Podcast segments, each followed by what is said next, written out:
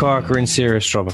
In the Munster Championship, they're going to get beaten. They're going to get beaten early. And when the Cork crowd turn against them, they turn so harsh. The Football Pod is available every Tuesday exclusively on the OTB Sports app. OTB's The Hurling Pod with James Skehill and Paul Murphy. Tá créimna héir in a an gaiileh. People of Galway, we love you! I don't want to leave the people of Waterford down, you know, because they're my life, you know. People of Waterford are my life, you know, and I, I, I, I love I love I love me county, you know. We love John Malone! It's almost like they're afraid to kind of go hmm. and hurl and just let themselves express themselves. They're, it's like as if they're nearly afraid to make a mistake, and sometimes you have to make a mistake and just throw off that bit of nervousness and have a go. Yeah, it's pure constipated hurling.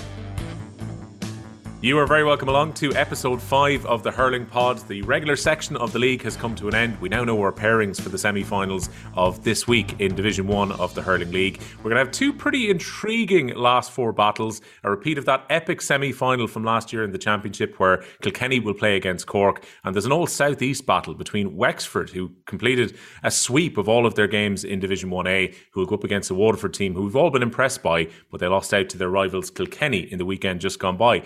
The league was called a farce by Joanne Cantwell on League Sunday last week. We'll discuss uh, whether there are issues around the structure of Division 1 of the Hurling League and uh, Division 2, because there's been plenty of commentary over the last 24 hours or so. Uh, Limerick are staying up in Division 1 for next year after their win against Offaly, but there is only one place to start, and it's away from the results of last weekend. Let me take you back to Cheltenham last Wednesday and Flooring Porter once again winning the Stayers hurdle. As they jump over the last and Flooring Porter under Danny Mullins, but now closing the gap is Hill from the back of the field, but it is Flooring Porter who is going to retain his Stayers hurdle title.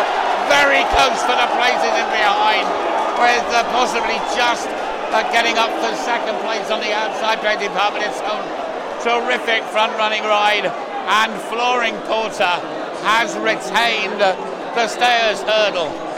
Mike Vince there on commentary at Cheltenham. A man who ended up on ITV Racing's coverage was James Skehill, who's alongside me uh, with Paul Murphy, as always, on the hurling pod. James, have you recovered uh, four or five days on now from the excitement and you ending up uh, lifting Danny Mullins and being on the TV screens last week? Yeah, I didn't. I didn't uh, envisage myself having a Kilkenny man up on my shoulders out there in Cheltenham for sure. But uh, it, uh, it was quite quite the week. Quite the week. You asked me, am I recovered? I'm I'm I'm mentally recovered, not not yet physically. How did you get involved with the horse? Because um, this is a bit of a family affair, but also it's a syndicate around East Galway and South Roscommon.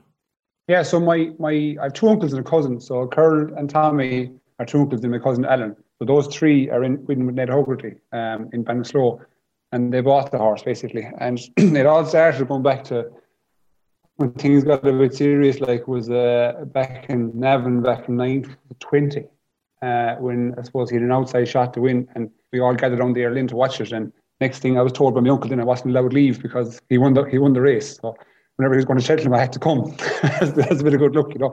Um, so like I would I I'd be the first to admit, like I'm not a big horsey man. Like I by, by any way, shape, or form, you know, I would not have knowledge of of uh, nine tenths of people who are out in Cheltenham of, of, the horses, but I just managed to be, uh, I suppose, in the right place at the right time.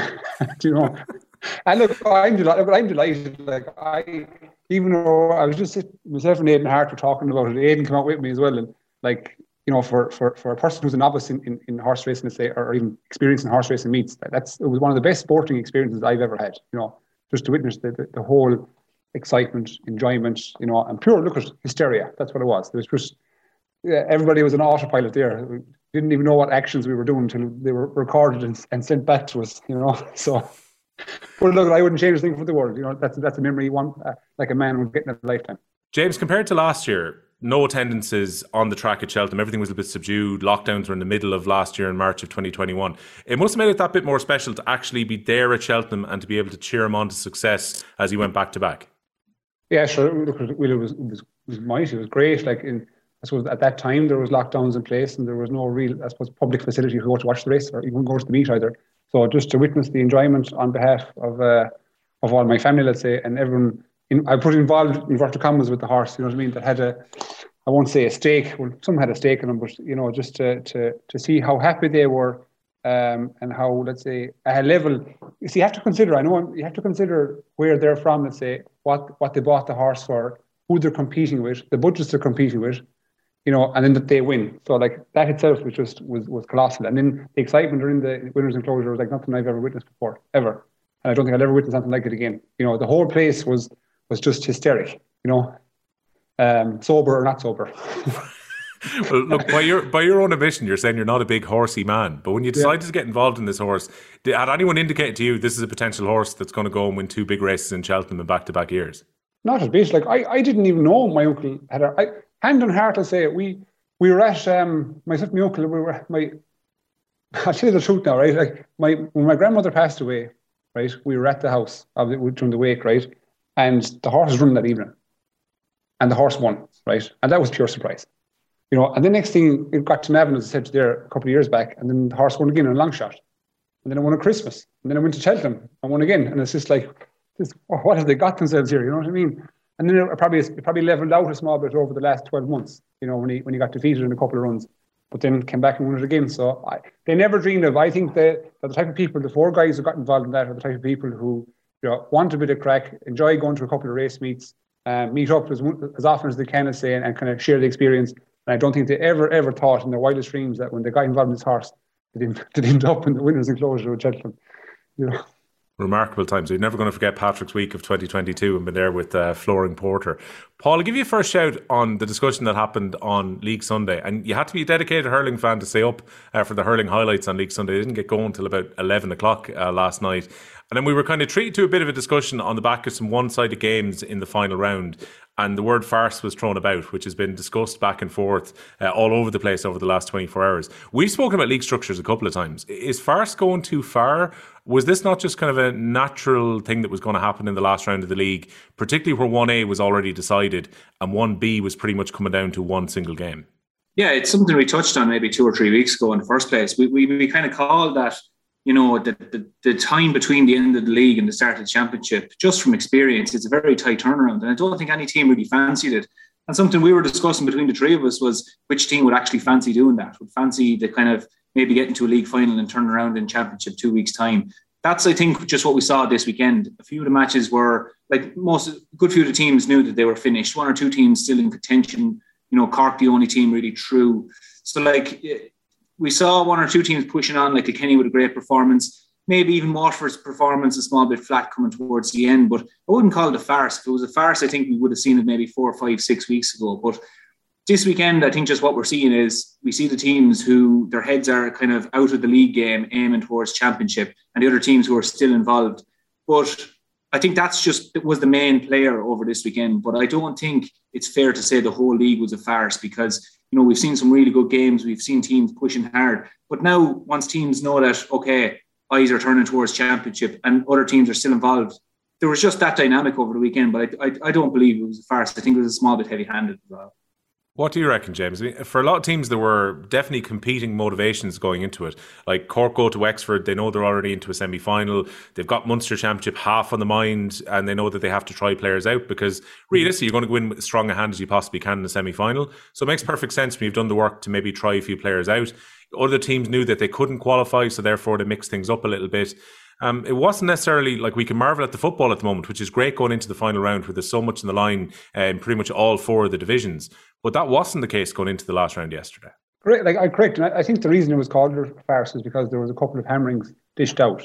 You know, I just think that was just it's not it's not unique to this type of league uh, format. That that happens from time to time. That's just that's just reality. Do you know what I mean? I'm not going to say those teams are collateral damage. It's just reality. Certain teams at the top of the division of the league towards the bottom, there's a big gulf at the moment. And I don't think we have the luxury of whereby the football have four even groups, you could say, four even groups of eight. We don't have that in the hurling. We've got 12 in our top division, essentially.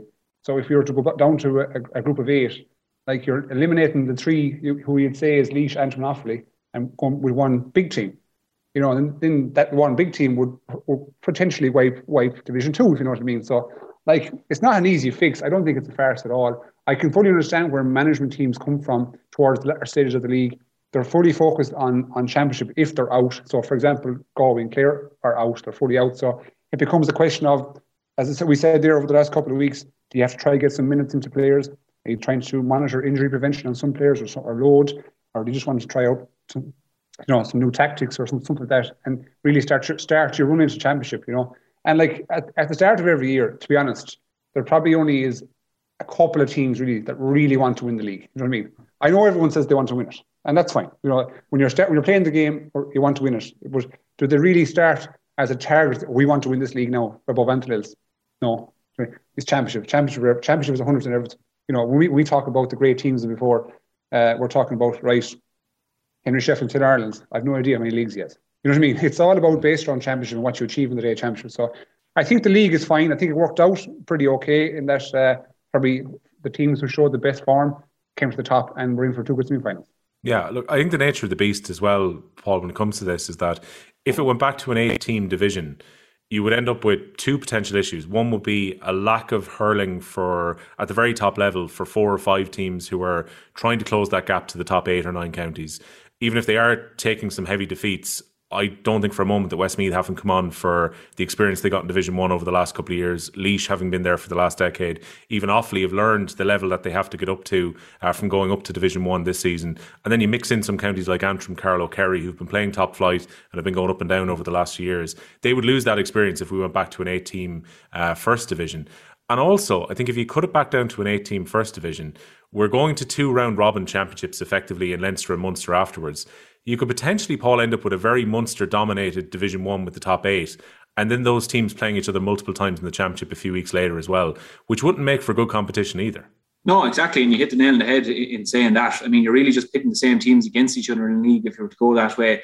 And also, like, if, if I suppose to play the devil's advocate for the people who are saying that the structure good, stage then you these teams into, let's say, the top tier. Like, if you if you want to say, okay, Antrim took a beating yesterday, um, let's say the Carlows, the Westmeath, and these teams, at some stage you have to introduce them to this level because this is the level, first of all, they want to play at, and it's the top level. You can't put them in a bubble the whole time, yet expect them to develop to this level. And as far as I'm concerned, look, we've seen some really good days. Like we've seen perform really well. We've seen Carlow go up to play and perform really well a few years ago again. You know, we've seen Antrim, again, I've said it before, the two big scalps last year, you know, off Clare and Wexford. So you see them doing it. It's just harder for them to do it consistently. But that's not to say uh, the system is wrong. Look, teams are where they are. And what we're trying to do is bring them up to, to have a lot of teams up at this level. The only way, unfortunately, or fortunately, whatever way you want to look at it, we can do that is introduce them. And this is the environment we've done it. You're going to have days where, they, where teams take a beating. Unfortunately, the team that comes up is also probably the team that's going to get relegated again um, until they gather a bit of traction. But to be honest, I think the teams you have to ask is them. Like it's no good us standing back and saying, "Yeah, this is a good system." I think those teams will tell you it's a good system because they're going playing in Semple stadiums, Uí Chaoimh, they're playing in Dublin, they're, they're playing the teams they want to play against. And for those, I suppose the trade off with that is the odd day you'll take a beating. But I guarantee the one day that you do take a scalp, it completely overrides the days you take a beating. So for me, anyway, looking at it, I think the system is in a really good place. And look, you just have to be realistic about it. Some days it's not going to work out ideally the way you want it, but I think it's been bearing a lot of fruit over the last years, and it's not all all doom and gloom, bar one or two weekends. Yeah, I think as well, James. Before we dig into some of the games from the weekend just gone by, something that some someone's forgotten about is that there's a focus on Limerick have put 429 past Offaly. Seven goals have gone past a, a second string Antrim team they played against Tipperary because understandably their focus on this Saturday and staying up. The focus goes on that, but not so much on take down, for example. Two years ago, get to a Christy Ring final, uh, competed in the Joe McDonagh and stayed up last year and now they've beaten Westmeath and Kerry to go directly into a Division 2A final. That to me looks like massive progress that Down for the first time in 14 years could be going back up into Division 1. That's a massive jump from them in a fairly short period of time. Well, you're right. Like if you were to look at the landscape of the league across, you know, from, from team 1 to 35, it is very easy for a cynical person to focus in on some of the, I suppose, negative results that were just spoken about. There were those large margins of defeat. But you look at Down who, who've taken off, let's say, big wins, you know, in, in, their division to top it off. And now they're heading into a final. And that's the only way these these counties gain, gain traction, as Paul was saying, and gain, gain a bit of positivity to compete with what is, you know, the, the second sport in the county. So, like, I'm, I'm all for having all these teams exposed to top level games, top level opposition, because at the end of it all, after a couple of years' work, who knows where they can get to. And, like, we could sit here, truthfully speaking, we could sit here in another two years' time and Down could be Division One and, and, and maintain and in Division One. So again, I think it's the hurling landscape as a whole is in a positive state. Yeah, great setup in Division 2A. It's been an excellent division so far where teams have just been beating each other. As it works out, Down can put the feet up for this weekend. Uh, probably maybe go along and scout in Mullingar on Saturday when Westmeath play against Kerry in the semi finals for the right to play against Down in the final with Division 1 promotion on the line. And we've got that relegation semi final uh, between Offaly and Antrim at a neutral venue this Saturday as well. Uh, the games that really mattered from this weekend, well, one in particular in Division 1B, which held the key to the semi finals. A victory for Kilkenny. Uh, the couple of goals made all the difference in the end against Waterford, 221 to 21 points. A game that was probably one that was her closest to championship intensity of any of the games we had this weekend. And at this stage, Paul, Kilkenny have to be pretty happy with their work. A narrow defeat in Thurles aside, that's a very impressive campaign where they've actually finished top of Division 1B.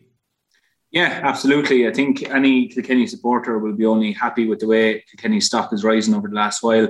Um, and I think just what I suppose the the very steady way in which they've done it is great. Like again, when they were beaten by Tipperary and Thurles, I suppose Kilkenny and Tipperary that day weren't overly happy with their performance. Again, early in the league, a lot of wides, had a lot of mistakes made, which look, anybody will know that's going to happen early in the league. But you know, I said it last week where I fancied Waterford off the back of the Tipperary match and how I saw them in the Tipperary match. Really, I suppose maybe coming out winning by three or four points, but I knew Kilkenny would give them a game. But look, it just wasn't the case. Did, Waterford's energy wasn't there as far as I was concerned compared to what they brought to the Tipperary match. Even seeing it on the sideline, like you know, Liam Cahill, anytime they cut to him wasn't as intense. Maybe that was just a reflection of of the the mindset going into the match. I think they wanted to win it and they wanted to perform really well. But there was maybe a bit more on the line for Kilkenny, and that Kilkenny, you know, this was a big scalp for Kilkenny. And similarly, the way they lost to Tipperary, they wanted to test themselves and test their mettle against again another really good performing team. So I, yeah, I was really happy, and I think every supporter will be happy. Waterford took off really well in the match, um, set up a fairly good lead, four or five points, and I kind of thought, geez, I hope they don't kick on a bit more here now. But Kilkenny just got to grasp with Waterford and kind of figured out their system. They, they avoided Tadhg de Búrca really well. Tadhg de Búrca was in the game, you know, as, as Tadhg de Búrca always will be. But you know, Kilkenny worked the ball around them. And once Kilkenny figured out what Waterford were doing, Kilkenny really imposed themselves on the game. And, you know, they were playing the game on the front foot, pushing forward. We saw Cillian Buckley getting through for the goal. Um, and the thing we talked about again last week and the week before was just look, Brian looks for the hooks and the blocks and the tackling, and he's not happy even if you win by six points. He's not happy if you're not doing that because he knows that'll, you know, that'll come home to roost at some stage. And I just saw the Kilkenny lads, you know, the ones that I'd be always saying to teams if I'm talking to lads or if I'm if, if I'm training lads, sometimes look, we all see the hook or the block that's a clean one and the ball doesn't go anywhere. But the ones where you get a, you put a fella off or you just get a little bit of hook and he hits the ball wide, they're as important as the ones that are very clean. And Kilkenny did that a few times yesterday where they just basically they stopped the score. And I can guarantee Brian would be as delighted with that. A ball that might have been a 70-30 or an 80-20, the Kilkenny boys were still chasing and they would have got a little flick. And, you know, that kind of stuff gives it a bit of confidence to Kilkenny and kind of knocks a small bit of confidence with Waterford. Um, but look, again, Waterford still had their chances. They came back into it, brought it back to within three in the end.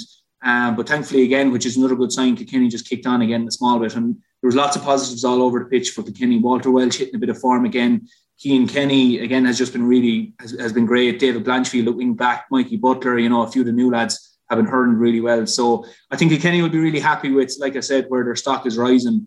Um, there's no concerns with Waterford at the moment, but uh, look again, all round positivity, I suppose. And look, it, it was close to championship, but it wasn't full on the cut and trusted championship. But uh, again, like we were saying earlier, there's still one bit of an eye on keeping teams fresh. And if you have any doubt over players, maybe holding them back a small bit.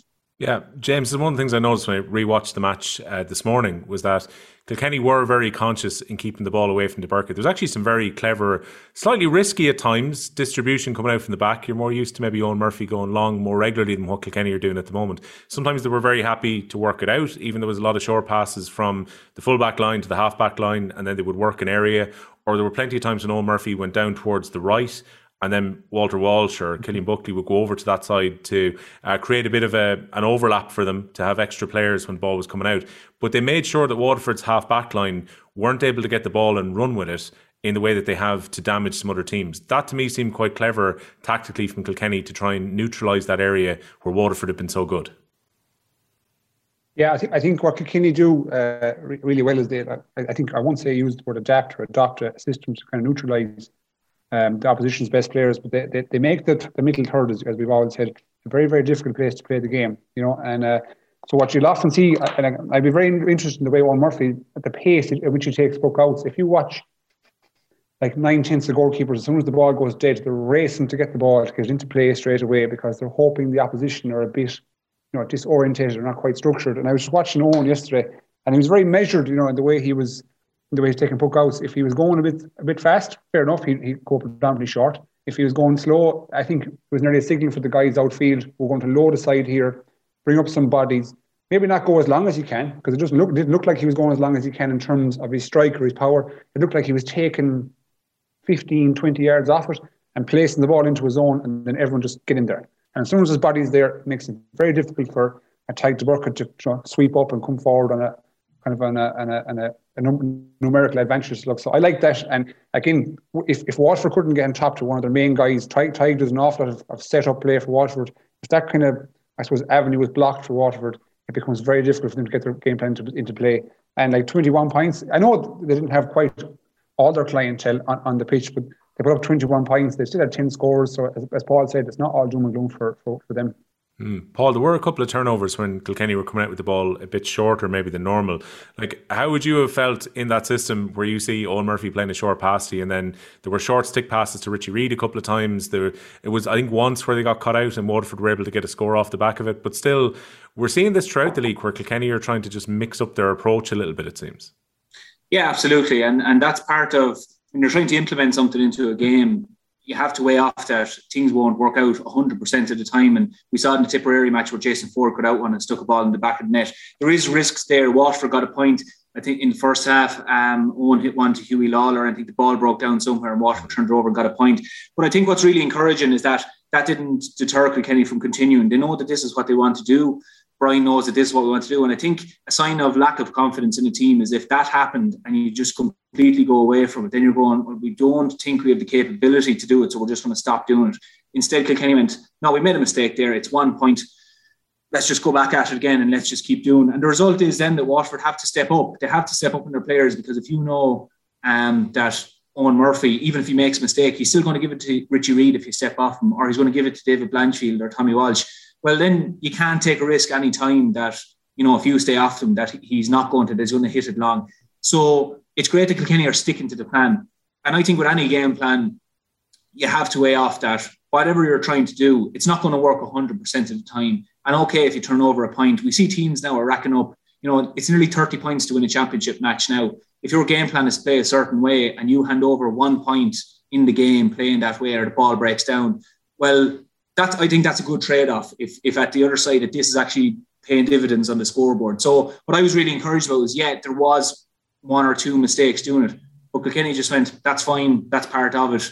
We believe we can do this, and let's keep doing it. So that was really encouraging that way, and it just showed as well that they were going. Okay, they were really thinking, what way do we get around Tadhg de Búrca because he's very influential. What way? That's he's the launch pad for Waterford.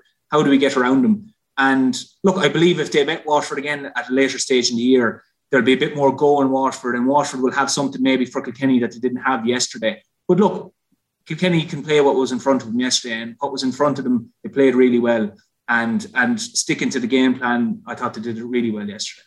James, Kilkenny still some players to factor coming back in. You know, TJ Reid, chief among them, and slowly but surely they've just been factoring back in the Ballyhale players over the last couple of games too. Mm-hmm. Richie Hogan is another player who's going to be around. You know, he's obviously was part of the match day 26 for yesterday, but his uh, game time has been very limited in the league so far. What kind of role do you think that Richie Hogan's actually going to play for Kilkenny this year?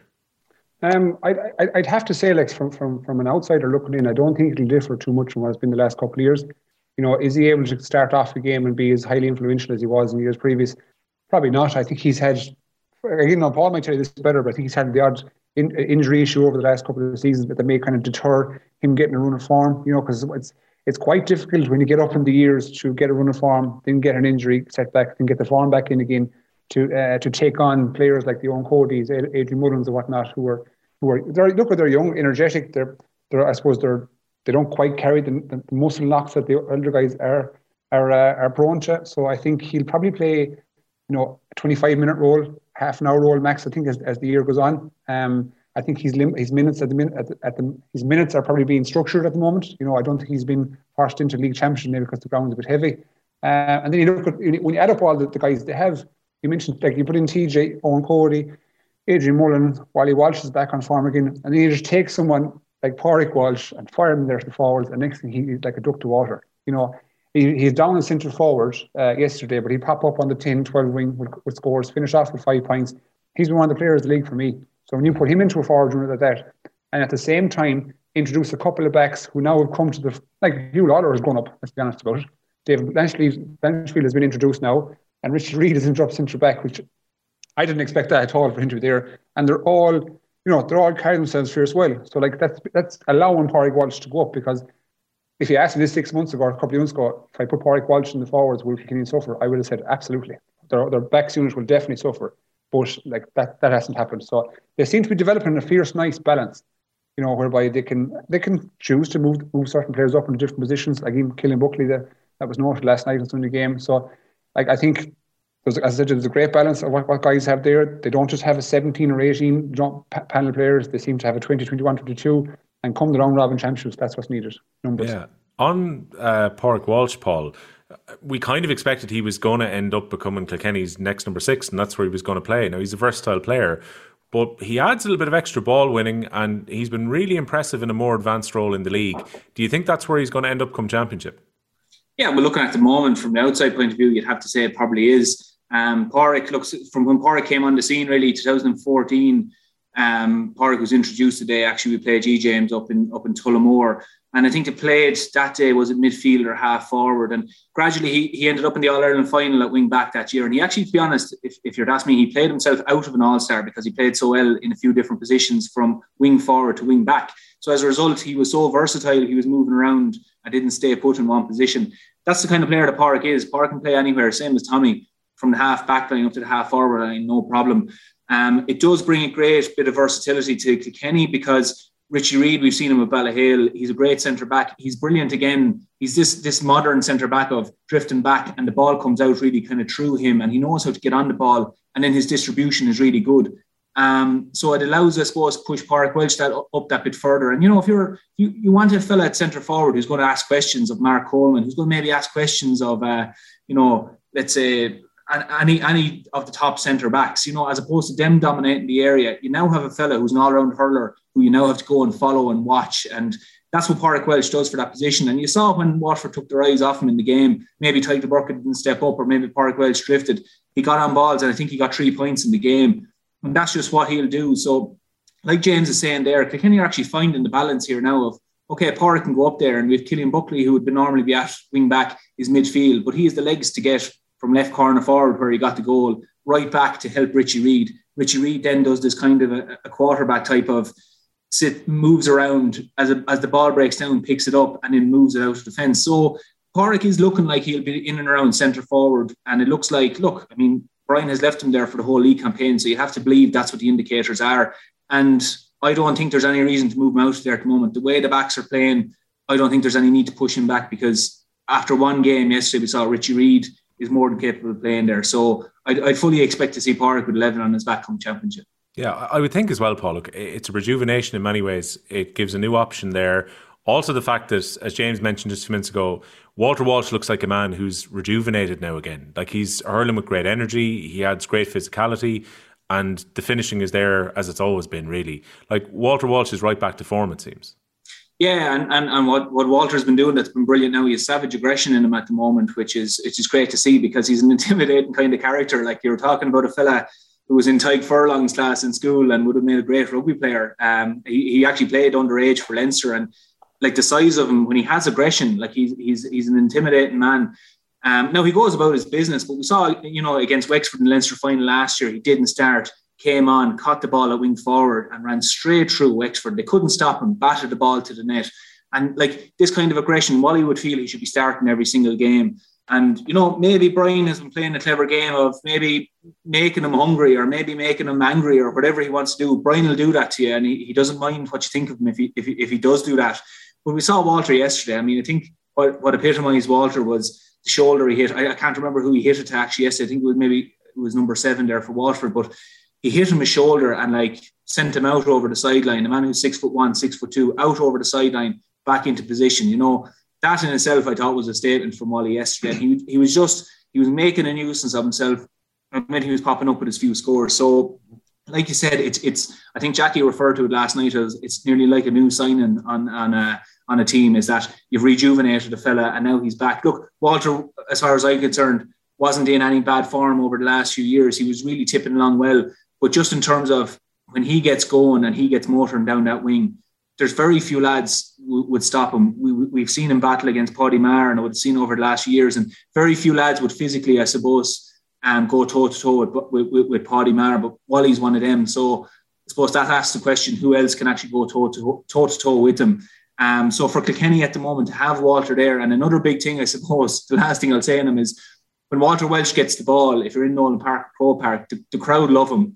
Um, so when he gets the ball, like the Kilkenny crowd roar when he gets it because he's just one of these characters that you know, they love to see him and they know what he's capable of when he does get it. So when he's tipping over for Kilkenny, he gets through savage work. And he, I suppose, when he's going well, Kilkenny are going well as well. It's fair to say.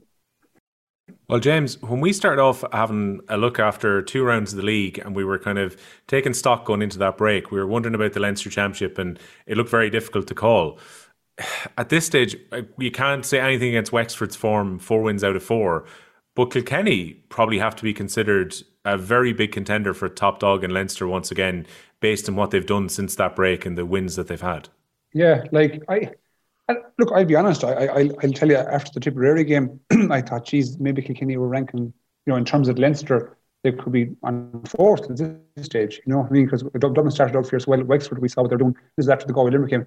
So it's a case of like, I, I genuinely, well, I can't call the situation in Leinster at the moment. Um, I said last week, it'll come down to who's going to whose ground, you know. And like Galway have to go to Wexford, Kilkenny have to come to Galway.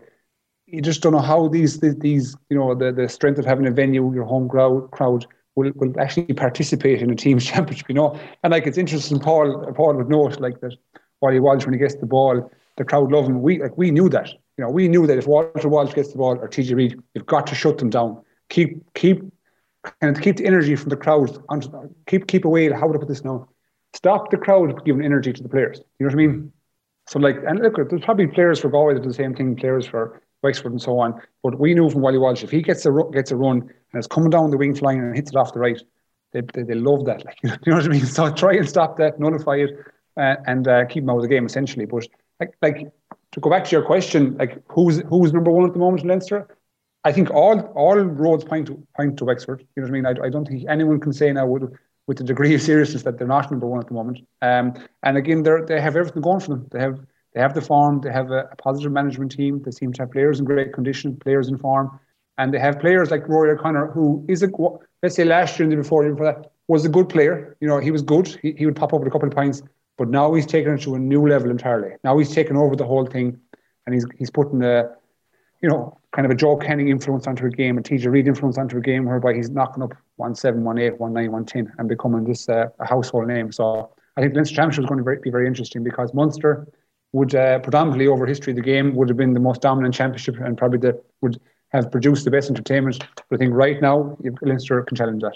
Yeah, well, look, we'll jump around a little bit here because we know that Waterford are going to play against Wexford, so it gives a way to talk maybe about both teams. To look at Wexford's win against the Cork team, who didn't have Horgan starting, didn't have Fitzgibbon starting in midfield. They did mix and match a little bit going into that last game, and knowing that both teams are already qualified. But we can't get away, Paul, from talking about Rory O'Connor. He scores the goal without a hurl. I know he's a keen footballer as well, but a magnificent uh, bit of ingenuity to finish the ball to the net. He scores 112 to give Wexford a sweep of wins in Division 1A. And this system that Darragh Egan has implemented is getting the most out of Rory O'Connor since he's come back from injury. And it's probably hard to argue he's not the form hurler in the country right now. Yeah, no, I, I fully agree with that. Um, like we, we, we said it very early on that he's he's a joy to watch when he gets going, but he's gone to a different level this year to what we've seen over the last few years. And like that, what it said to me when he scored a goal, like he dropped a hurl on the 21, didn't flinch for a second, kept going towards goal, got the ball, had a bit of calmness, knowing he could only take four steps and no sidestep to kick the ball into the net. For me, what that was saying was that's just a player who is in a flow mode at the moment. Like, is in he just knows what he wants to do. He goes and does it. There's no hesitancy about what he's doing. He picked up a few other great scores as well that were just, you know, they, they may look simple, but I think it just reflects his mentality at the moment. He picked one up in the first half there, out towards uh, what would be the left half forward position for, for Wexford. And when he got it, he looked like he was going to slowly sweep back around and he just turned sharply and, and left the Cork defender for dead, created the small bit of space and tapped it over. And like for that to me just showed um, I suppose the variety of scores he's getting at the moment. He's definitely not known by any means is calling him a one-trick pony. Far from it. He's he's getting his goals. He's coming out the field, picking up a few ball. He's running at defences. He got another one in the second half where he got it, ran straight through the heart of the defence. And there was one thing on his mind. I'd say if he got a little bit closer, he was going to hang it up, but put it over the bar. And then he's picking up the ones out in the wing then, and you know, there's no error, there's no doubt about him. He's putting them over the bar. So definitely for a Wexford fan, it's it's it's it's really exciting. And I think something again we we've touched on. You know, Conor McDonald popped up with one or two scores as well yesterday. But usually it was Conor McDonald that they were looking for for an inspirational performance or Lee Chin. Rory O'Connor is doing that seamlessly now at the moment. So allows them players just to go off and no one's probably kind of really overly mentioning them at the moment, which as far as Wexford would be concerned is ideal really for them. Um, and uh, look, any defender going out now at the moment, Mark and Rory O'Connor, you'd really have to be on top of your game at the moment. And I think Darragh Egan is just delighted that he has his, I suppose you'd have to say his marquee forward going into championship, which every team is looking for one. Wexford have one at the moment. Yeah, James, he's going to be a very difficult player to be marked both for Waterford this weekend and also when Championship comes around in a few weeks' time, you're probably going to have to give a bit of extra attention to Rory O'Connor with the way he's playing. Uh, he's playing almost at the level now. I remember when he was a stellar minor along with his brother on the Wexford team. And he did similar feats to now, where he would score double digits with points, be in for goals, will be kind of running the show from the half forward line. There's no way he's a pure uh, inside forward line kind of player. He likes to drift out and get into space going to be very difficult for teams to actually deal with him if Wexford get as much ball into the forward line as they have been in these last yeah. four or five fixtures. Yeah, and Jordan, Jordan, it does as well. Will it makes a team? It makes it very difficult for a management team and a set of backs to be proactive in their setup. You know, you can't really plan for your corner. Like you can't really say, okay, he'll be here for X amount of minutes. This is what we'll do when he's the corner of our position because the game is so frantic. You know that you like, and he drifts off and moves into positions and that, that you don't it just it's not associated with the number on his back. So if he's wearing 13, it's rare you could find him in 13 position unless he's finishing off a shot, you know. So it's very difficult for a team to actually set up to notify him.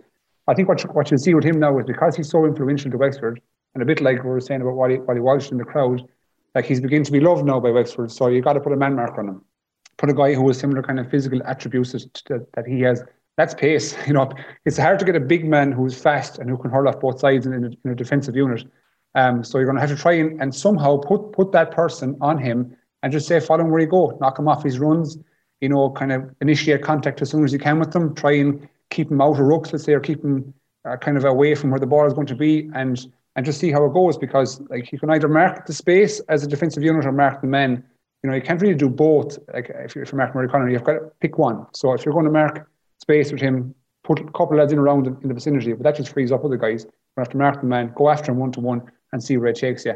And like I said to you, like it's it's hard to really react in, in, in real time unless you have a plan.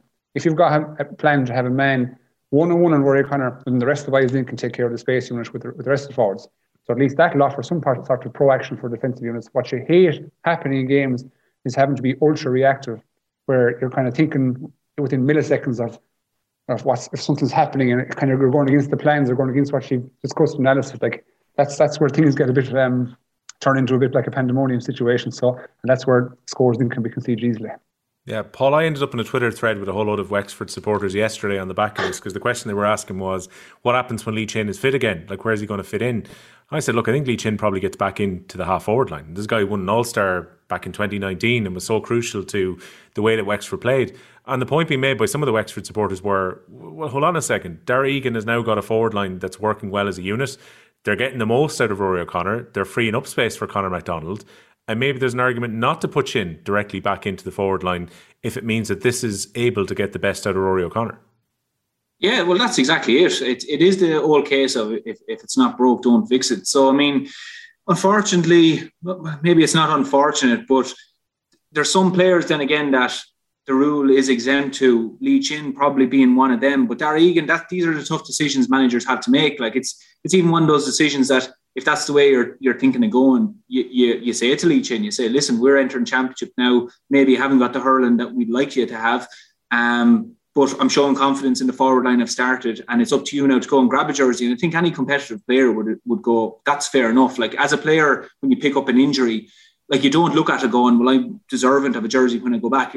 If, if you're honest about it, you're always fairly anxious when you start seeing a fella going well because any play, any manager or, or management with a bit of integrity will go have to reward the players who are hurling well, regardless of the fella's name, because you are taking a small bit of a gamble on a fella. But likewise, you know, it's a round robin phase. There's lots of games. There's lots of games to introduce um, Lee Chin into. Um, if they do have the scenario when they come to championship and they've no injuries and Lee Chin is ready to rock, come back in, well, there's a tough call to be made there. But from what we've seen over the last few years, you know, your, Wexford are going to pick up the odd niggle, the odd injury, and there's your ideal opportunity to introduce Lee Chin or maybe introduce them, you know, half an hour into a game. But very easy in one way and and and maybe tricky in another. But the easy way is like literally you just lay your cards on the table and you say, look, this is the situation. But I would agree with Wexford fans, you know, they are moving well. They, they are where they are because they're performing really well.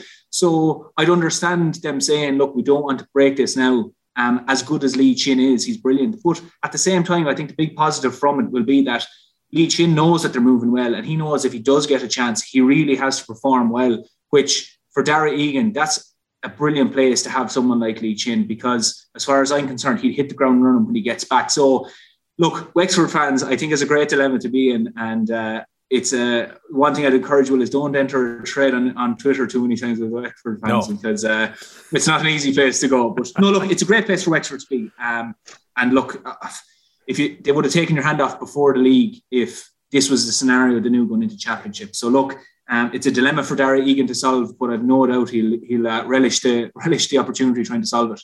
Yeah, because look, James, it's been a great turnaround. Because I spoke to a few friends of mine who are Wexford fans after the Walsh Cup final when they came out against that game against Dublin, and they were quite concerned. They looked leaky. They looked like they were a bit off the pace coming into the league, and now here we are coming out of the league, talking about Wexford genuinely being the form team in the country right now. Yeah, and like you can point to everything with, with systems, and and they've, they've, they've the best defense in the whole top flight of the league. Um, you can point to the, the, the form certain players are in, but the biggest fact for me is they're winning. That's it. You know, they're winning. They've beaten the Ireland champions. They've beaten the Ireland finalists. They've beaten Galway. You know, so like I know it's easy, and you, sometimes you might get um, you might get sidetracked on let's say performances that certain players have produced in the past. You know, that's fine. That's that's respected. They deserve that. But like we're in the present, and then so, some people pop up in the present, and they, they gave such performances, like like Rory Connors were saying, that they can't be switched around or they can't be moved to accommodate a person who's coming back from an injury. Like so, I, I agree with Paul 100. Barry Egan is rubbing his hands here, thinking, "I've got a Lee Chin now who's chomping at the bit, who sees a forward unit ticking well. There's now public opinion in Wexford that it's ticking well, so now there's another challenge off the pitch." So he's going to have to probably pull up his socks and give as much as he, give as much as the guys in the pitch are giving at the moment. And uh, like when you've got strength in numbers, and I keep going back to it, and I keep saying the same thing. The round robin is literally, you know, it's tough, tough work on the body. You know, you need as you get as you progress through it, you need all the players at your disposal. Need top level players because when you get to the fourth and fifth game into the sixty minutes situation, know, players are going to feel it. Like injuries are going to happen, so you're going to want everyone to champion the bit. And if you have a group, if you you know as a management team, now I'm not obviously a manager, but I, you can feel it as a player you've got a sweet spot situation whereby you've got 25, 30 guys chomping for the same jersey. You've got a bad situation where you've only got the 15 guys going going for it. If you've got the other 15 guys you know, discontented and they're kind of throwing the towel or throwing, throwing tight over the pram, that's a bad dynamic for a team. If you've everyone on the same page going the same direction, that breeds the best possible team out of that squad, you know. So that's why I'd say Darragh is looking towards it and going, the more that we can breed here, the better. Go for it. It's look, it's a good scenario to have as well. If you've got Lee Chin who can go back in, similarly Waterford might have to work out what they're going to do with Jamie Barron now as we move a bit towards championship as well. But these are proven players who you know that you can put in, you know what you're going to get from them when it comes around to these games as well. James, I'll give you a first shout on the derby this weekend then between Waterford and Wexford in the semi-finals of the league because you know, Waterford did mix it up a little bit at the weekend against Kilkenny. They brought some of their players back in, but still I'm sure Liam Cahill's delighted to have Desi Hutchinson, Pauric Mahony available now and uh, back and maybe have a couple of weeks of training behind them since they've come back in. How do you see this game going at the weekend? Uh, very tough. We haven't seen a fixture. Uh, we obviously know it's this weekend. Like Wexford, I believe, are um, are looking towards home advantage. So at least again, that's that's that's a positive one from their situation to have their crowd behind them again. Um, I think the two finally even it, again it depends. It depends. Well, if both teams put out the best set of players they have available to them, this could go anywhere. You know, I, I, I actually can't call it to be honest. I, truthfully speaking, I would have said to you last week or the week before that I, I'd probably look at water continuously on the ascendancy. They're, they're still rising and rising and rising. And then I look at Wexford and they're still rising. I thought they might have peaked off, let's say, after the kind of the Galway games. That, that was probably the best couple of performances they produced with Limerick and Galway that they can't get much better. And they're proving me wrong. They're getting better as it is. So if I'm going to put them as number one in my hurling rankings, I'm not going to say they're going to get beaten this weekend. So I'm going to go Wexford. Well, there we go. Power rankings uh, proven before we even get a chance to talk about them. Wexford yeah. on top of James Skehill's list. Uh, Paul Murphy, who's going to win? What Wexford or Waterford this weekend?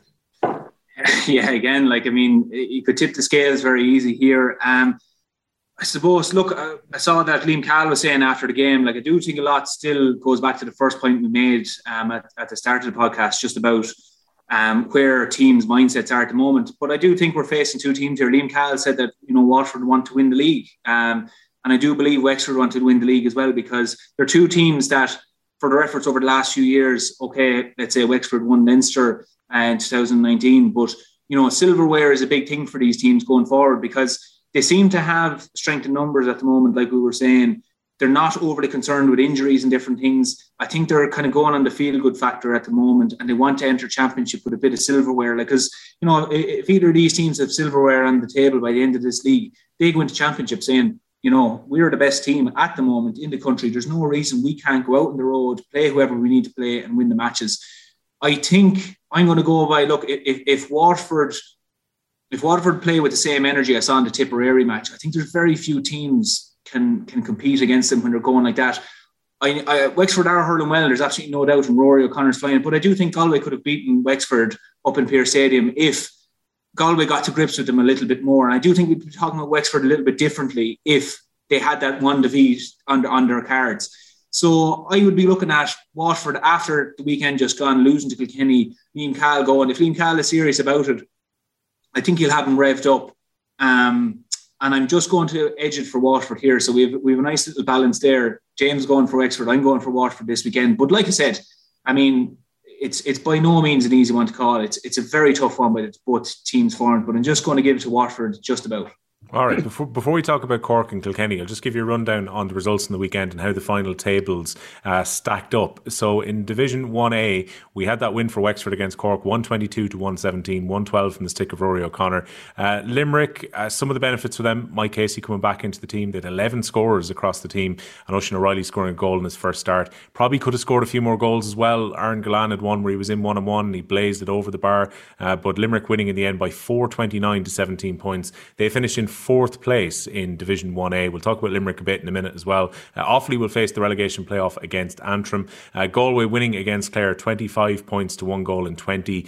Uh, the good news for for Clare at this stage is that Shane O'Donnell is apparently only a couple of weeks away uh, from being back into action as well. So he should be back in time for championship, which no doubt will boost their attack. In 1B, Kilkenny, two goals, 21 points. Waterford, 21 points. Uh, we had Dublin, two goals and 31 points. Laois, 124. Uh, Rian McBride was sent off for Dublin uh, a bit like the Cian Lynch incident, really, in the All Ireland final last year. It was more of an MMA or judo style throw, uh, which got him a red card, which is unlikely to be overturned on appeal, you would think. And he will now miss the championship tie between the two teams. There's a bit of shadow boxing, I think, from Laois going into that game as well, knowing that they're playing Dublin in just a few weeks' time. And Tipperary opening up a bit against Antrim, 728 to 117. But Antrim did play very much a weakened selection with their relegation final, which they already knew they were in after their defeat against Laois.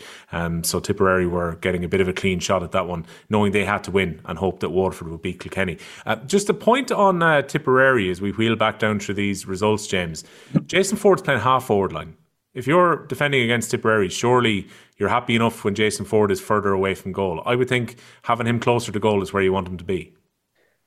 Yeah, that's a, that's a good argument, Will. Like I immediately when you asked me the question, like straight away I thought of uh, Joe Canning when when when he was con- I suppose consistently playing uh, in kind of the half forward line sort of midfield role. And I know from playing against players of that caliber, I, I, I personally like them as far away from the goal as possible. Um, you know, if if they're I suppose in line to, to grab a couple of points in the half forward line midfield, that's grand. That can be can be kind of sort of managed a bit easier than if they're constantly coming through for goals or threatening goals. You know, I, I wouldn't like to that myself. So I, I think he's probably you know, especially with Seamus Callanan's injury that he's going to have at the moment, um, kind of puts him out for the foreseeable. I think Jason Forde at 14 was the most logical, I suppose, uh, uh, thing to do. But then the more you think about it, you want your best players on the ball the whole time, and they mightn't have the best balance at the moment. So that's why they're probably putting them in the in the mix out, out further to get them on the ball as much as they can. And I suppose if you give him a role simple, similar to what Rory O'Connor has at the moment, now don't get me wrong, I'm not saying he's got the same pace as Rory O'Connor, but you saw what he did in the, in the Munster final last year against Limerick, whereby he, I suppose, latched onto a couple of items, a couple of balls, and you know he can create a goal or two and and, and get on the score sheet and cause problems for defences. So I can see, I can fully see the logic in it. Like I can, I can see how he's picked in the half forward lane and doing damage, and he could potentially be full forward and do damage. So it's, it's a good position for him to be in. Right? Yeah, who knows Paul, when it comes around. Maybe Forde against Waterford in a few weeks' time in the championship ends up closer to goal. But it's definitely something they've been experimenting with the idea of him maybe playing in a slightly more withdrawn role. I'm not sure. Maybe the fact if Callan's not available for championship or at the start of it, maybe Forde drifts back in. But at the moment, it seems playing him out around the centre half forward position is what they're looking at. Yeah, and I think just Tipperary have one thing in mind at the moment is just literally getting the scoreboard moving. I think traditionally over the last maybe 10 years or, or more, they've had so many scorers spread around the pitch, you know, between Jamie Callanan, uh, Bubbles Dwyer, you know, Bonner was the workhorse there in the middle. You had Noel McGrath, you, you know, you had so many lads knocking around.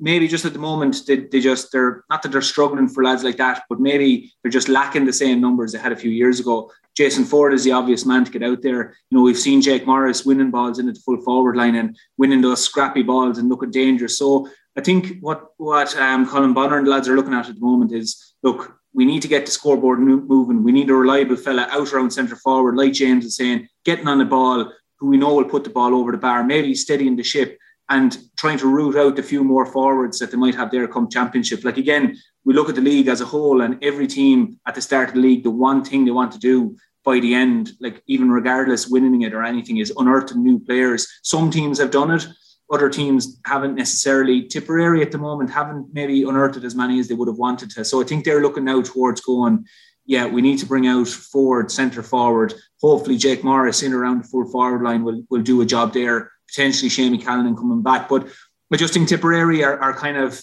they're they're struggling to find that, you know, really strong six forwards. So if they ideally had a few more lads there, I think we see Forde in towards full forward and being that goal threat. But I just think Tipperary are a small bit lacking in that area at the moment. Mm. Final standings then in the table. So Wexford top uh, Division 1A. Uh, they won all of their games, five victories, 10 points on the board after the win against Cork. Uh, Cork's only defeat, but they knew they'd already qualified because of their win against Galway. Uh, they finish with uh, just one defeat from the games that they played, four wins, one defeat, uh, finishing up ahead of Galway, who finish out with a victory against Clare. Then Limerick moved up to third from bottom on the last day after that win against Offaly. Clare finished second from bottom, and Offaly prop up the table, and they'll play Antrim this weekend. At time of recording on the pod, uh, we don't have those fixtures just yet uh, for this weekend, but they're due to be played on Saturday because the football finishes on Sunday. And then 1B finished with Kilkenny top of the table, four wins from five.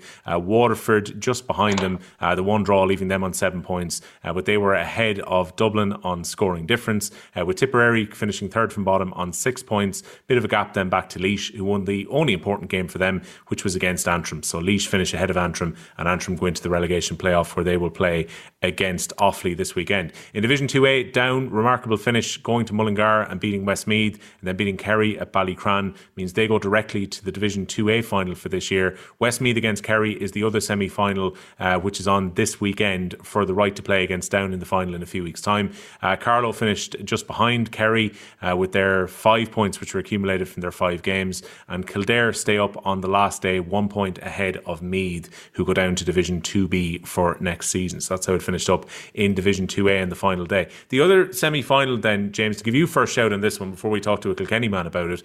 On the face of it, Kilkenny Cork was the best game of the championship last year, the one I certainly enjoyed the most for pure drama and excitement.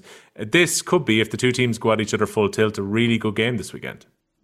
Yeah, I, I agree with you. And I think um, I know, let's say, Kilkenny finished top of the, their side, but I think the fixture is going to be in Park due to a, I suppose, a, return fixture that's owed to them during the, I suppose, the stadium's construction. So that's a, that is a big thing to play with because Nowlan Park can can have this, this I suppose, sense of being a bit tight, you know what I mean? And Uí Chaoimh is very, very expansive. And Cork's game seems to be built around expansion and built around towards you know, obviously ball retention, but utilising all the space with their speedy forwards and speedy players. So I'm very interested to see how Kilkenny try and combat uh, the way Cork have been playing in Páirc Uí because they've been they've been unstoppable down there, to be honest. And they're, they're playing with a frightening pace, and their execution on the ball, uh, especially with the games I've seen in Páirc Uí Chaoimh, has been excellent. So you'd imagine that they'll show up their close or very close to full squad, full team to go against Kilkenny, which will likewise be done by Cody. It has the makings of a great game. Um, I'm really interested to see how, how it pans out. But what's sticking for me is, I suppose, is the way Cork have, have played in in in Páirc Uí Chaoimh with, with a pitch that size with the players that have their availability. So I know I'm going to have to go against the grain of it here as well and try and call for Cork. Right. Maybe Paul will surprise us now and go, actually, I think Cork are going to beat Kilkenny this weekend. Go on, Mm, Paul. I doubt it. no, I won't. No, like I tell you, there's. I was looking at it again. Um, like this is, as far as I'm concerned, this is win-win for Kilkenny in in in, in lots of ways because. You know, we're saying that it's their, their their stock is on the rise in these things, and they're going down. This is a great test for the Kilkenny team. It's a great test for so many of the youngsters that are there to go down to Páirc Uí Chaoimh and try to perform against the Cork team. And again, off the back of the All Ireland semi final last year, it's going to be a great gauge as well for as far as I'm concerned, in many ways the pressure's on Cork because you know we saw the Cork team that went out the weekend um, against Wexford, and maybe Kingston was holding back a small bit. Hopefully for this week that he's going to put out a really strong team. But like you know, for the Cork supporters anyway, I, I certainly believe Brian will put out a strong team going for a league title. You know, Kieran Kingston's in a position then where he can't necessarily put out a team on home ground that isn't up to the muster against Kilkenny. So I do think they're going to put out two strong teams. I believe though at the same time, if there's any doubt of injury in either camp, you know, we're getting very close now to championship. Ideally, both sides want to put out their best team, but you're not going to risk anyone either. Kilkenny have the luxury of that Adrian Mullen's coming back, got a nice bit of game time into his legs over the weekend. Um, and Eoin Cody came on to him, so came on for him then afterwards. So you Kilkenny are even introducing these lads back into it, which is brilliant as well. But look, I just think um, it's again, it's it's brilliant that it's it, it's a tough one to call, but my loyalty is going to stay with Kilkenny on this one, just because I tipped Watford last weekend to beat Kilkenny in Nowlan Park, which is look wearing. I suppose going with my brain, that was I, I let my brain talk last week and say that, and Kilkenny proved me wrong. So I think just where Kilkenny are at the moment, I do think that they're going to go really seriously at Cork this weekend. And like I said, I've said it a few weeks now. I think the jury is still kind of out on on Cork, um, and I just think that this weekend Kilkenny are going to try and go for a league title. Maybe Cork, I don't know, will they hold back looking at maybe a more hectic schedule in Munster as well, but. Um, people can criticise, say that I'm, I'm being very loyal there, but I, I think Kilkenny might just flip them and you know they've they've proved us wrong once or twice going to Dublin performing really well. They've done it again against Waterford yesterday. I just think they might up it again this weekend and put in a good performance against Cork Yeah, James, when it comes to Cork, like the Limerick game looms large at the start of the championship, and the first concern will be to have everyone fit and firing and ready for that game, and you'd probably pick that over winning a league title. But at the same time, for Kieran Kingston's side, piece of silverware wouldn't be a bad way to start the year, given that Cork's form right up until last, that last game has been really good this year. Yeah, and I, I think a piece of silverware is, is good for the group, you know, especially a group that's probably young and there's a lot of under 20s being introduced. And I, I know I know the Limerick game looms large, but also, and I can see why Paul is kind of he's saying the, the jury is out on Cork because that All Ireland defeat is still heavily, heavily there. You know, and don't get me wrong, they had super performances against Galway and Uí Chaoimh, a super performance against you know Limerick in, in, their home ground, and you'd say right that that's that hatchet buried. I, I agree with Paul to a certain extent. There's an element that's still there. Don't get me wrong. Um, but taking this game for its merit, I can see where it's coming from. And I do I do think they're going to go heavy at it. And I think they have the, the stuff to go and and top of Kilkenny. You know, whether whether or not they'll um, you know they'll produce the type of performance to beat Limerick twice in the one year, you know, in, in a couple of weeks' time remains to be seen. But I think if there's a championship there or a league or a title of any kind of sort that's there for the taking and, and they feel they have the stuff to go and do it, they're going to go for it. All right. I'm going to ask you to defend your, your top five and some of the selections in a moment, uh, James. Before that, Paul, uh, Eddie Brennan was tweeting in the middle of the game yesterday with Kilkenny and Waterford, and he took up uh, David Blanchfield, find of the hurling season so far by a mile, is Eddie's take on it. Uh, he was also uh, praising Rory O'Connor a little bit later on his timeline as well about being the form hurler currently. Uh, but Blanchfield has been excellent. We spoke about him a couple of weeks ago, how he's just fit in nicely in that half back line. He's a wing forward who's not afraid to go up the field a little bit. I remember a few years ago when he was a 20s player, he was definitely not carrying as much muscle as he is now. He's, he's definitely grown out a little bit and he's become a very, very good senior hurler. And he's a find for Kilkenny before the championship, isn't he? Yeah, he is. He is. And like that wing back position there, Um, like it, it, can be such an influential position, either side, five or seven. You know, it can be such an influential position in the game. But he's just, I suppose, week on week, he's grown into the position. Um, you know, we saw early, I suppose, flickers of him finding his feet and performing well. The Dublin performance was really the one that we kind of said, okay, this fella, you know, he really knows what he's about now. He understands his position. Like we know he understands it, but it's another thing growing into it at, at senior level. Um, popped up with his few points, but then again yesterday, you know, really really dominated the position. Uh, I, th- I, thought something that was really good was, you know, Waterford threatened on goal in the second half. I think maybe 10 minutes to go, and the ball popped through. I think Dessie Hutchinson popped it through. Now, okay, it wasn't the best ball, could have been given to hand a little bit better, but once the small bit of a mistake was made by the Waterford forward, Blanchfield was back covering and he got the flick. Like so, once you gave him that bit of an opening, he's there to cut the ball out. We saw him even tracking back a small bit, and just the cleverness that we know he's capable of great things, getting the ball, driving forward, getting scores. But he just does the simple things really well. He flicked the ball back. If you actually look um, for Mikey Mikey uh, Butler when he got the shoulder there um, for for the Waterford man being sent off for for the uh, foreign being sent off it was actually Blanchfield was tracking back. Instead of Blanchfield rising the ball, he just flicked it back on the ground. Traditionalist ground hurling, he flicked it back. He wasn't looking to rise the ball, come out with it himself, maybe do it a bit harder. So what I think is just showing there for a young man, he's showing great maturity that he knows what to do. Like he he got another ball there in the second half as well, which he got a point against Dublin, just around I suppose out towards the sideline, the left sideline um, at midfield. He looked around, there was nothing on, so he just stuck it over the bar. He got a ball in the same position late enough in the match yesterday. And I suppose I was going to say, yeah, he's going to go for it here now. And he looked up and there was something on. So he said, I'm giving that ball. You know, he wasn't swayed by what he had done in the Dublin match. So, yeah, he's a great find. He's a great find. And what Brian will be saying to him at the moment is, you know, no more than what Brian said to me after he put together a few performances. Look, two swallows don't make a summer. Just that you're going well now, but this is league and coming to championship, we want you hurling well for championship. So. Brian will definitely have have I suppose his, his cards marked there that yeah you're going well at the moment, but that's all easily undone if you think that this is the beast you're dealing with with championship. Unfortunately, it's not. So he is the find, and it's great to have someone like that. And look, a week ago we were talking about Cian Kenny being a great find at midfield. Mm-hmm. So it's brilliant that Kilkenny, certainly as a Kilkenny supporter, that we found these few lads who look like they'll they'll gather great traction over the next few years. Well, Paul, you mentioned Mikey Butler. I know you're a big fan of his as well. Yeah, Mikey's a great lad. And I was saying to you there, you know, I texted into the group there saying that uh, Mikey was in with us in 2015. He actually came in as a helping the kit man, you know, and he just came in wanting to do anything he could, come to training sessions, handing out bottles of water, handing out jerseys and so on. And, you know, he was always hurling well with Loughlin's, real sticky corner back. And what I was actually saying before this Waterford match, I was saying if Dessie Hutchinson plays, Mikey Butler is the man for him because Mikey Butler will go out and he does not care if he doesn't touch a ball. He will happily be the man. Like James was saying earlier, if you're going out and you need someone to mark Rory O'Connor, Mikey Butler is that type of player. He's tenacious. He'll get the flick, get the block. He doesn't care if his name is in the paper the following day for being an outstanding, you know, defender or different things. He just does things really well.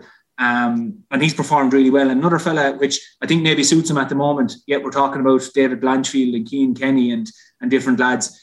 Mikey's tipping away at cornerback, doing great work there now. And like I said, he was giving out the jerseys a few years ago. Now he's grabbing one for himself. So he's he's uh, it's a great time for him. Yeah, James, it's a great time to scout players across the country. Is there anyone who's particularly stood out for you after the regular section of the league? Then I should be careful now with this, Will, because uh, the last time I named five players, I got I got a lot of heat. Right. No, what I did though is I picked out. I kind of took it like um, if I was to pick kind of a hurler, hurler of the league and a young hurler of the league, I picked out three players of each that I thought performed very well. I'm not saying they performed, like, obviously, I'm saying they performed, in my view, the best, but I'm not saying that others didn't perform, right? So, right. in kind of on the on the younger side of things, if I was to pick a young hurler, I'm going with what, what Paul said, said as well. Like David Blanchfield has impressed me an awful lot. I've said also Ronan Glennon, midfield player for Galway. I thought he's been a revelation, a guy who wouldn't have been necessarily touted as being an instant impact into Galway. And let lo and behold, over the, the last three months, let's say, he's come into the group. He's established a starting jersey, and now he looks to be one of their mainstay players in midfield. He's scoring points every day, so that's great for them. And the last one, then I have Cathal O'Neill. I know he made he might not have scored the most for Limerick in, in this year's um, league campaign, but he seems to have added, you know, another dimension to the kind of Limerick play in terms of centre forward, half forward play, and especially when you're missing someone of the caliber of Peter Casey. I think he's a great find for people in Limerick. Um, and then I picked out the likes of you know, I, I was impressed with Alan Connolly, I was impressed with Ryan Taylor, uh, you know, Shane Meehan, these guys. So they did fierce well. On the senior, kind of the, the older generation players, you can put it.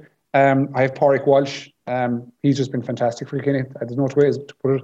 Every day I've seen him, he's been excellent um, and creates an awful lot for them. I think if he stays with the form he's producing the, the minute, he becomes a very, very important part of that forward unit. You know, obviously he's an important part, part of the Kilkenny squad and, and team, predominantly as a defender, but now what he's offering the forward unit and as an outball scoring, just the great attitude of tackling, tenacious tackling, and he does the brilliant basics. That's I, lo- I love with Pádraig Walsh. Same with his brother.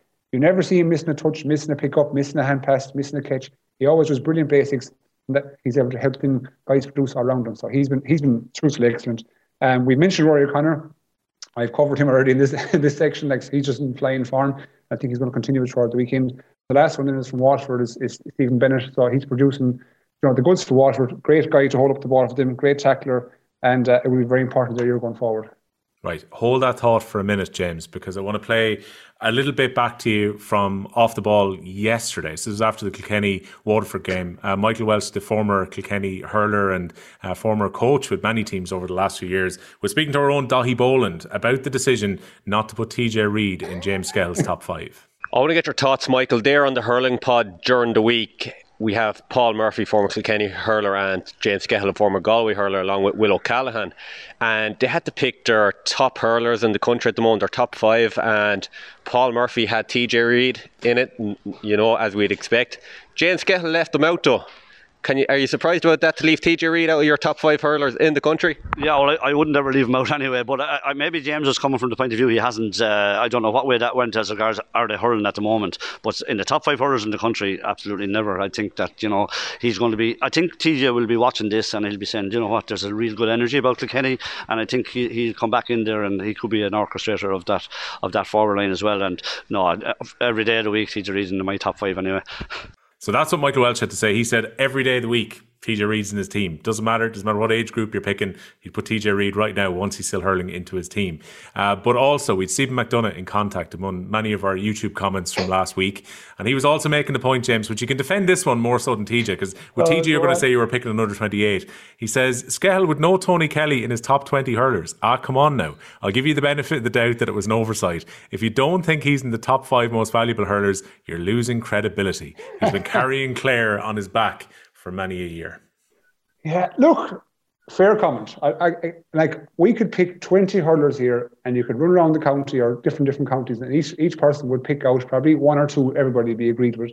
The next three, four and five, you know, it's the bowl of contention. Every all-star team that comes out, and that's picked between 10 or 11 journalists. There's always someone that's pointed out that shouldn't be on the team or that should be on the team for, for X reasons. So I get it. Like I, I was in Cheltenham on Wednesday and a fella came up to me, swear to God, giving out about Tony Kelly not being in the top five. you know what I mean? And I was thinking, like, have you got better things to be doing than tackling me about this, you know? But I can understand where they come from. He's a Clare man, passionate. What he's produced for Clare over the last kind of eight, seasons has, has been has been excellent. You know, he's very important to them. Like, if Clare are to go forward, he's to be their main man. But he's just not in my top five. That's simple as that, you know. And that can be that can be debated, and you know we can cover this and cover that. But at the end of the day, I'm quite content with the five guys I picked. Right. I'm sure after Flooring Porter won, you didn't really care too much about Clare supporters coming up to you and giving you a hassle about him not being in the top five. Have you got any blowback about TJ Reid? I've got a bit, yeah, but that one I'm a bit, I'm a bit happier with. Like Tony Kelly turned 29, so I was kind of saying, yeah, I can understand people giving out to me. TJ is my age, so I said, no. Like if there's a transfer market tomorrow morning, I'd say, you know, he wouldn't guarantee the 200 million. that Keane Lynchwood, right? but again, TJ Reid, look, lads, TJ Reid, he's a genius. He down as one of the best players of all time. You know, that, that but, uh, that's I, I, I'm I'm afraid to say it because it'll be repeated.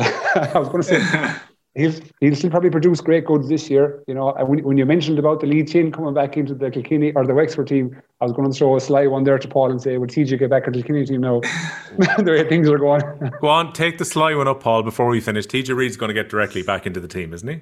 Uh, I think he is, to be honest. Yeah, um, I think there's a place for TJ, to be honest, in, in, in, any team at the moment. He's not showing any sign of, of, of slowing down. And again, even if he did sh- show signs of it, um, which I don't think he is, I still think there's a place for him in terms of what he's cap- capable of. He creates an extra yard for himself. So I don't, as good as everything has been for Kilkenny, I still think there's no one played TJ out the same way that we're talking about Wexford taking over at the moment. So yeah, I think once Kilkenny come to championship, TJ Reid will be somewhere in the, I suppose, uh, ten to fifteen area. I won't say where. right, no colours to the mast there when we go around to the first couple of rounds of championship when they play against Westmeath and Laois, I think, in the first two rounds. Uh, we'll see where TJ Reid is. If you're uh, watching us on YouTube uh, from Tuesday on in the week, uh, probably the best way to get in contact is uh, just to leave us a comment uh, below. If you're one of Off the Ball's already 100,000 subscribers, if you're not, maybe subscribe to the channel as well. If you're listening to us on any of your podcasting apps through the OTB GAA stream, you might give us a review or maybe some comments there as well. We'll keep an eye out for them during the week. We're looking forward to the semi finals this weekend, then in Division 1 of the Hurling League. We've got that derby between Waterford and Wexford and Kilkenny against Cork, which should be very tasty indeed, both games. Paul, James, thanks a million for joining us on the Hurling Pod, and we'll talk to you to break down those two semi finals next week. Thanks, man.